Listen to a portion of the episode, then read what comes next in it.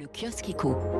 Face au Covid, les entreprises de nouveau en première ligne, c'est à la une des échos. Le MEDEF appelle les employeurs à se remobiliser sur les gestes barrières et le télétravail. Le patronat veut éviter de nouvelles restrictions sur le commerce notamment. C'est aussi le sujet à la une du Figaro Économie. Face à la nouvelle vague, les entreprises s'organisent. Dirigeants et syndicats veulent garder la main sur le recours au télétravail et ne pas se voir dicter une nouvelle généralisation par le gouvernement. Le Figaro qui parle aussi de cette réflexion en cours chez Canal+, d'une division de la chaîne en deux services.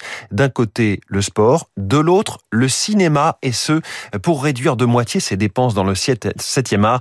On est vraiment hein, depuis quelques mois dans ce je t'aime moi non plus entre Canal et le cinéma français, c'est ce que souligne Enguerrand Renault dans son décryptage. À lire dans le journal L'Opinion les dessous de l'insolente santé de l'immobilier ancien. Les confinements ont dopé les transactions immobilières, les Français privilégient désormais les zones rurales, les maisons sont 9% plus chères qu'il y a un an, tandis que les gares du Grand Paris Express n'attirent pas comme prévu. Par ailleurs, les maires autorisent 50 000 permis de construire de moins par an.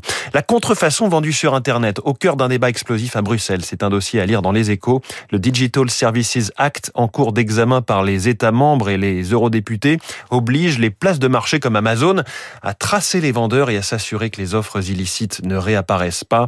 De leur côté, les marques veulent muscler ces garde-fous et les étendre aux réseaux Les milliards perdus du travail dissimulé, c'est un article de la Croix. Au-delà des cotisations non perçues, le travail dissimulé a un impact sur les prestations sociales indûment perçues. Les travailleurs des plateformes sont particulièrement concernés. Voilà pour la presse du jour. Radio Classique.